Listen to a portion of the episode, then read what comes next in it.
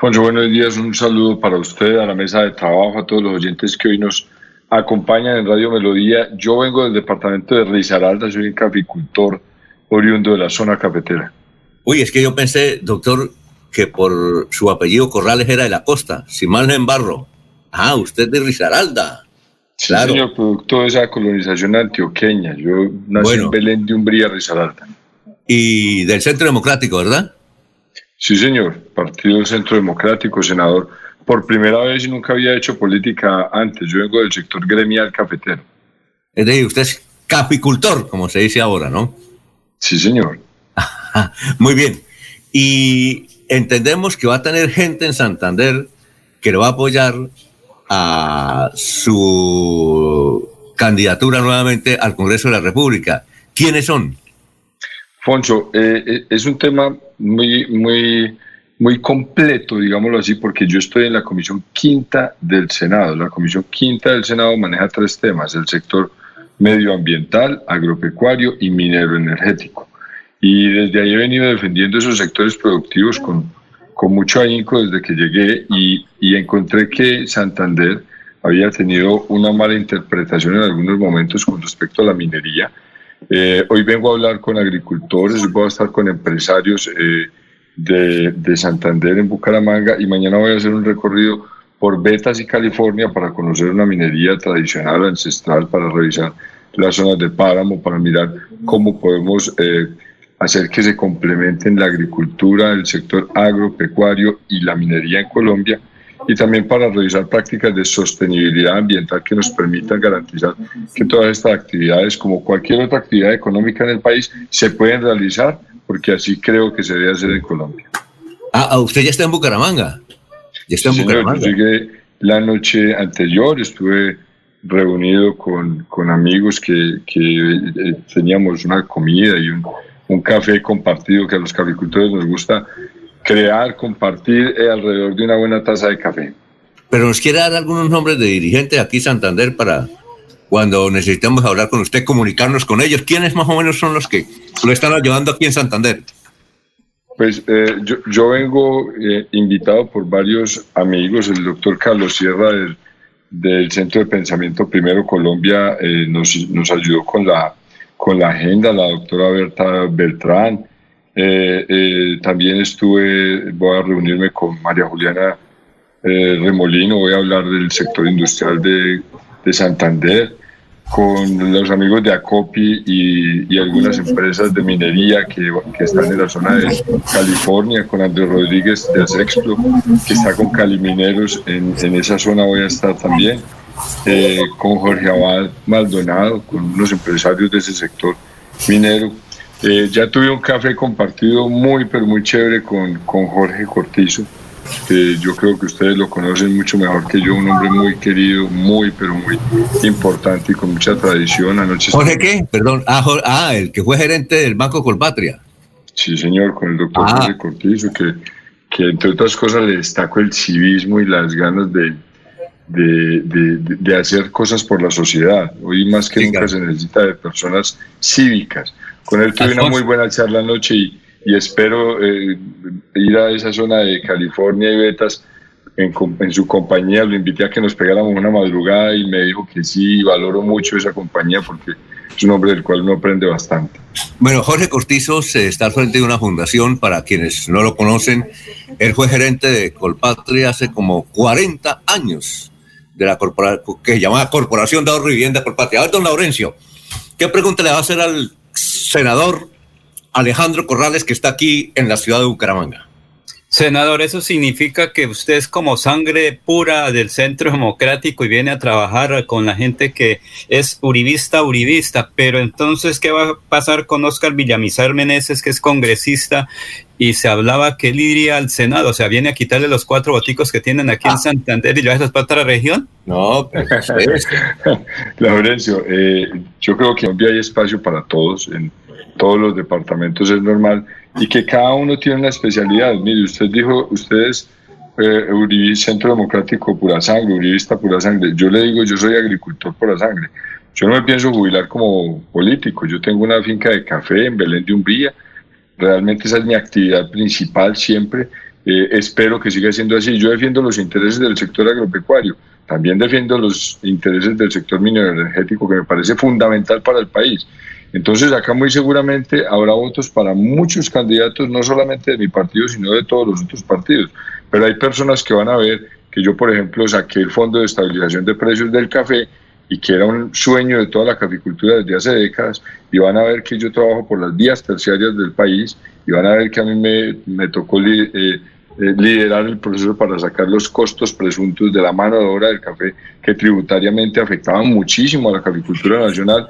Y esos cafeteros de pronto van a decir, hombre, esa es una buena opción, pero también hay personas que mirarán que yo estoy tramitando una ley para que se dé un régimen especial de visitas entre abuelos y nietos, y dirán, hombre, este señor está pensando en el vínculo de la familia, y tendrán a bien poner mi nombre a consideración. Y las emisoras comunitarias sabrán, por ejemplo, que yo fui el autor, junto al representante Gabriel Jaime Vallejo Chufi, de una ley que permitió que las emisoras comunitarias tengan un alivio económico y no tuvieran que cerrar más de quinientas emisoras que estaban al borde de la quiebra y que tendrían que cerrar si no hubiéramos sacado esa ley. Entonces, con eso, Laurencio, lo que le digo es, más allá del partido, que claro, yo defiendo los principios de ley, autoridad, moral, familia y muchas otras, también hay unos grandes sectores que son defendidos eh, en esta causa que llevo hace tres años y que, como les dije al principio, nunca había hecho política, pero creo que el sector productivo tiene que ir a hacer política para que no le hagan politiquería muchas veces.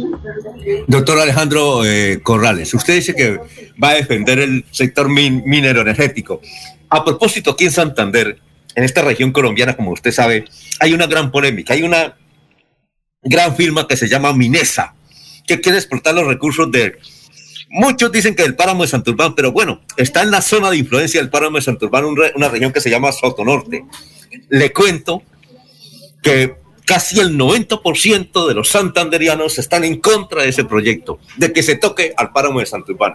¿Cómo va a hacer usted? ¿Va a defender a Minesa? O, o cómo actuar frente a esa posibilidad de que se explote el oro que hay en la región de Soto Norte. Alfonso, no solamente en Soto Norte ni, ni en esta zona de páramo, la Constitución claramente dice que minería en páramo no se puede hacer. Ahora, yo sí quiero que revisemos unos temas ancestrales y de, tra- y de tradicionalidad, como el caso de Betas, y por eso voy a ir a conocerlo y voy a ir a, a visitar Eh, personalmente para hablar con argumentos y con conocimiento de causa. Yo no soy de los congresistas que habla solamente desde Bogotá, ¿no? A mí me gusta ir a las regiones, y quienes ven mis páginas podrán ver que estaba la semana pasada recorriendo el suroeste antioqueño hablando con agricultores para aprender de ellos, y ahora voy a, a, a ir a California de Betas también para hacer lo propio. Pero sabiendo que la Constitución dice no se debe hacer minería en los páramos, también hay que ser claros en que no podemos Eh, dejar que los páramos sean de, eh, delimitados a libre albedrío. Tiene que respetarse una delimitación que hay, porque si se mueven las delimitaciones no se va a afectar el sector minero solamente, Alfonso y amigos. Si usted deja que muevan los páramos, que esa fue la gran controversia que hubo alrededor de ese proyecto, querían bajar las cuotas de las zonas de amortiguaciones, se pone en riesgo entonces la ganadería de leche de altura, el sector papicultor eh, y muchos otros cultivos que ya están en esa franja.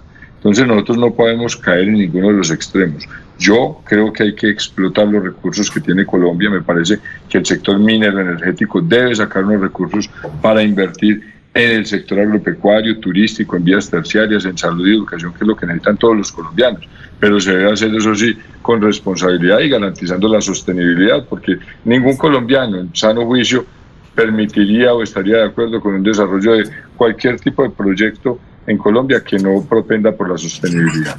Por eso, pero entonces eh, queremos eh, significar su respuesta en el sentido de Minesa, que va a estar de acuerdo con Minesa siempre y cuando se respete lo que dice la ley. Eso es lo que más o menos quiso mencionar, ¿verdad? Sí, sí, señor. Con ese y con todos los proyectos en Colombia que me garanticen a mí que no están en zona de páramo, que me garanticen que cumplen con todas las prácticas de sostenibilidad y que me garanticen que se van a realizar bien hechos, porque es que no podemos centralizar solamente en un proyecto. Colombia tiene grandes riquezas en todo el país. Mira, hay minería en Risaralda en la zona de Quinchía. Voy para la semana entrante a revisarla. Hay minería en Andes, hay minería en todo Colombia. Y yo lo que creo es que lo que tenemos que garantizarle a las nuevas generaciones es que sea donde sea, que se va a hacer un proyecto minero energético, porque también estamos hablando de gas en el, en el, en el océano, en el offshore. Entonces sí se va a hacer, garantíceme que hay sostenibilidad ambiental, porque no podemos decirle a las nuevas generaciones que sacamos gas en el mar, pero que no fuimos ambientalmente responsables. Mire, doctor Alejandro, le quiero, le quiero decir lo siguiente, eh, déjeme ser asesor de, de imagen suya. Aquí cualquier persona que medio diga lo que usted está diciendo, lo estigmatizan a favor de Minesa. Y aquí hay una campaña contra Minesa impresionante. Sí, ojalá que le muestren a usted las cantidades de gente que ha ido a grandes manifestaciones en la ciudad de Bucaramanga y en el departamento de Santander, rechazando eso. Mire, cualquier persona que diga, no, me, me, me, me parece que Minesa, si hace las cosas bien, hay que dejarlo. No, as, así está el asunto, doctor Alejandro, que si usted hace declaraciones como esta, mire, doctor Alejandro, le va a perjudicar su votación, en serio. Aún... Alfonso, yo, yo te agradezco mucho esa, esa asesoría, te lo, te lo agradezco de verdad, de, de corazón. Pero yo también te digo una cosa, mira, yo no, yo no soy capaz de ser... Eh, de, de doble moral o de dos posiciones. La gente que me conoce a mí sabe que yo en su momento fui crítico de mis caficultores, del, del gremio mío, cuando contaminábamos eh, el agua, y lo saben porque yo, yo soy consciente del daño ambiental que hacía la caficultura en los años ochenta, noventa, que todavía no teníamos tecnologías, y uno no puede cerrar los ojos y simplemente decir porque somos cafeteros, entonces permitámosle que sí contamine. No, ahí fuimos críticos y dijimos tiene que cambiar el sector, y hoy tenemos prácticas amigables con el medio ambiente, y hoy lo que hemos hecho es que ya los subproductos del café se manejan adecuadamente y somos responsables con, con tecnologías responsables para manejarlo. Lo que uno no puede hacer es venir a una región o ir a cualquier parte de Colombia y acomodarse. Yo soy claro, yo defiendo cualquier sector productivo desde que haga las prácticas correctamente, desde que cumpla con todos los estándares y que me garantice que mis hijos, que los hijos de ustedes y los hijos de quienes nos están viendo y escuchando van a tener un país en donde vivir, trabajar, porque hay responsabilidad ambiental. A ver, a ver Eliezer, Eliezer, ¿usted tiene pregunta, Eliezer? ¿O Jorge? ¿Eliezer? ¿Jorge? Eh, Jorge, sí, señor. Jorge, ay, Jorge. Yo también, después de Jorge, con mucho gusto. Listo, Jorge. Gracias, Eliezer. Eh, pues hay que también darle consejo a, al senador Alejandro que que igual como hay mucha gente que ha marchado en contra de la minería en el páramo, eh, son muy pocos los que han tenido la oportunidad de recorrer el páramo como él lo va a hacer, con la tranquilidad eh, que va a iniciar ese recorrido, ¿sí? eh, por la zona minera del departamento. Incluso hay unos que aquí en la ciudad, en, en el área metropolitana, marchan en contra del páramo y cuando van allá al páramo eh, apoyan proyectos hoteleros. Eh, pero ese no es el tema hoy para, para discutir, don Alfonso. Y la pregunta al senador Alejandro sería la siguiente. Eh, en estos días se anunció el lanzamiento a la pres- en campaña a la presidencia de un paisano suyo, paisano cafetero, eh, Oscar Iván Zuluaga, quien buscaría una segunda candidatura dentro del Centro Democrático. Esto lo que hizo fue revelar algunas fisuras dentro de la unión del, del, del Partido Centro Democrático. Eh, por cuanto hay una, un grueso de, de la militancia del partido, que está reclamando que en esta ocasión sean ellos los que directamente escojan el candidato eh, eh, que lo representará en la carrera a la presidencia y no sea una imposición. Uh, ¿Usted eh, a cuál de estos sectores dentro del Centro Democrático representa? ¿A los que ya tienen partido, a los que ya tienen candidato, a los que están reclamando mayor participación o a los que están esperando pues que se les imponga eh, el nuevo candidato? Jorge, eh, dos temas. El primero es que yo, igual que vos, creo que hay gente con doble moral que a veces en un escenario ataca unos proyectos y después va y propende por propiciar otros que son muy parecidos. A mí me parece que se puede generar desarrollo en cualquier lugar, en cualquier sector, desde que se garantice la sostenibilidad. Y yo si no cambio mi posición dependiendo de donde, de donde esté, y me parece muy al lugar tu apreciación.